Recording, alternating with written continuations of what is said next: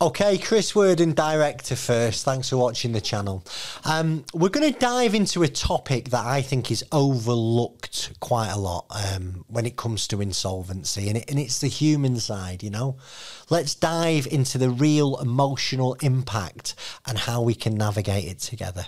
So, first thing is actually understanding the emotional toil. Um, the gravity of insolvency is not lost on me, um, not just in numbers, but in human terms. You, you, know, job security fears, you know, financial fears of the director. Shit, if my business is over, what am I going to do? You know, uncertainty about the future, reputation, you know, just the weight of responsibilities. And I know that. And I know that because I've been there. I've been there and I've had to liquidate a business and I felt that the world was ending.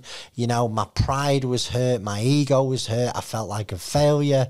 You know, it, it's it's tough for directors who are going through this. There's this like idea that everyone who liquidates his company is a con man. It's absolutely bullshit. You know, most of the people I speak to are having to take insolvency advice because they've not got paid or the market's changed. They just can't. The business model that worked before the cost of living crisis and the you know the COVID pandemic just doesn't work today.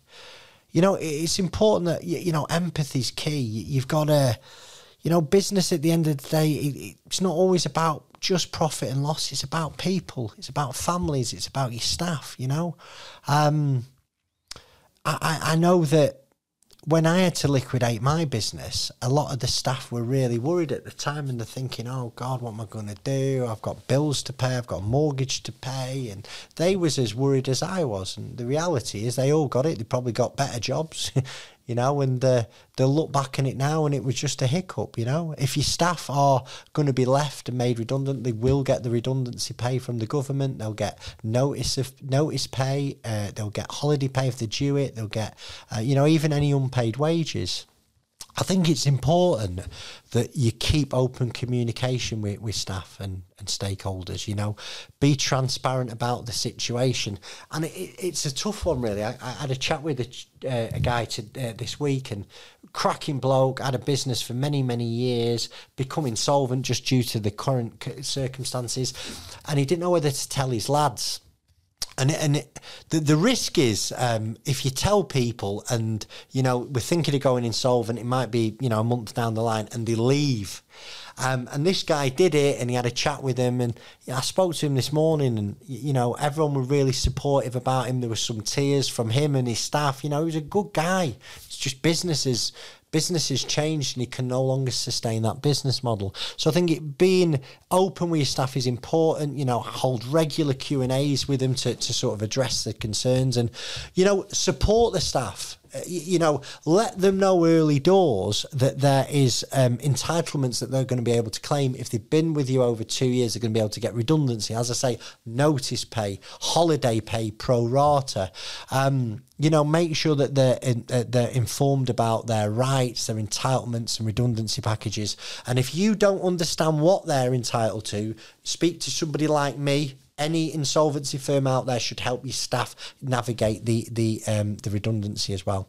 Um, and another thing I want to talk about is the, the sort of mental health implications, certainly for the directors. I mean, like I say, I've been there and I remember it. I couldn't. Um, in the day, I was dead busy. You know, I'm on the phone, I'm on the emails, I'm, I'm thinking things are going to turn around.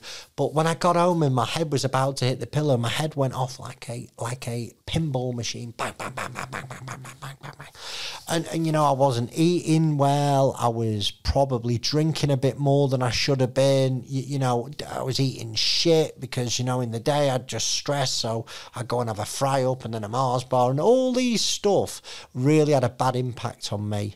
Um, you, you know, and if you're a director out there that's suffering with a mental health because of business uh, debts, you know, go out there and talk to somebody. You know that there are organisations out there who can help you. Have mentors you can talk to, uh, confide in your friends. Please don't stay in your own head.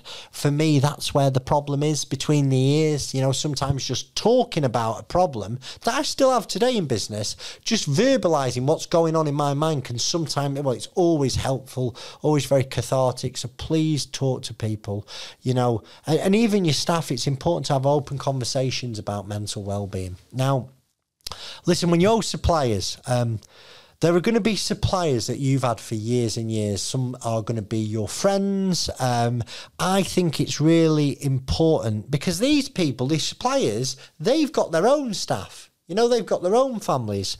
Um, and, and try and engage in transparent discussions about pay, payments, you know, and if payment isn't going to come, just try and try and let them know what's going on. You know, because I've had it so many times where a company's gone into liquidation um, and and a supplier has been, you know, it's owed some money, okay, and a lot of the time they don't want to work with you in the new company if you set up a new company. But let's say you've been a really good customer of this supplier for many, many, many years, you've made loads and loads of money out of you. Well, they still might support you in your new business. You know, sadly, insolvency, liquidation, it, it, it, happens. It happens regularly. It's happening a lot more regularly now. But I just want you to understand there's a ripple effect that occurs when one business faces insolvency. You know, suppliers, suppliers have got their staff that, that they're if they're not going to get paid that has an impact on them and if you can't pay your suppliers i still think it's a good idea to have an open transparent communication with them um, so yeah, I think as a director, we've got duties. You know, we've got moral, we've got ethical duties to all involved. So speak to your staff, speak to your suppliers, but you know what? Speak to a professional who can help you if you are looking at insolvency.